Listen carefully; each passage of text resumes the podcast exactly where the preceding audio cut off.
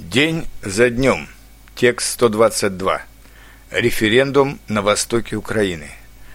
11 мая 2014 года.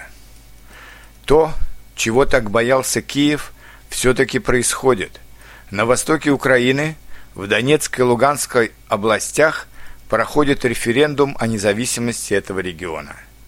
Передают, что, несмотря на обстрелы населенных пунктов, несмотря на запугивание людей, явка на референдум выше, чем была на голосованиях в Верховную Раду, украинский парламент, или при выборах президента.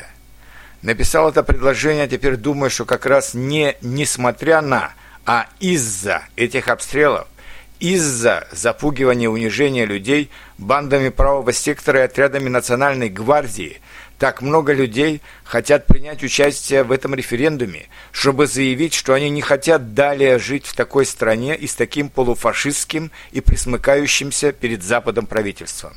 Да, ситуация на Западе последние полгода сложная, но почему бы новым властям в Киеве не согласиться сразу с федерализацией Украины, чтобы каждая историческая часть страны, каждая область могла бы сама определять, на каком языке разговаривать, какую образовательную программу принять.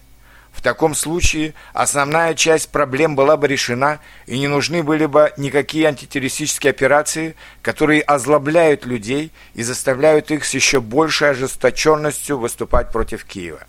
Ведь федерализация – это не сепаратизм, это не уход из страны, это просто новое государственное переустройство.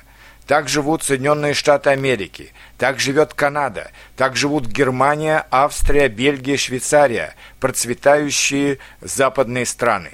Но у националистов, пришедших к власти, другая логика.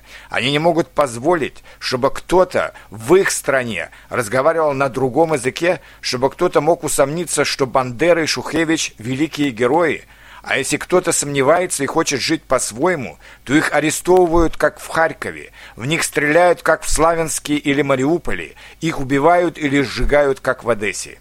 Что ж, националисты уже привели к тому, что ушел из страны Крым, а теперь, может быть, уйдет и Восток, а потом, может быть, и Юг.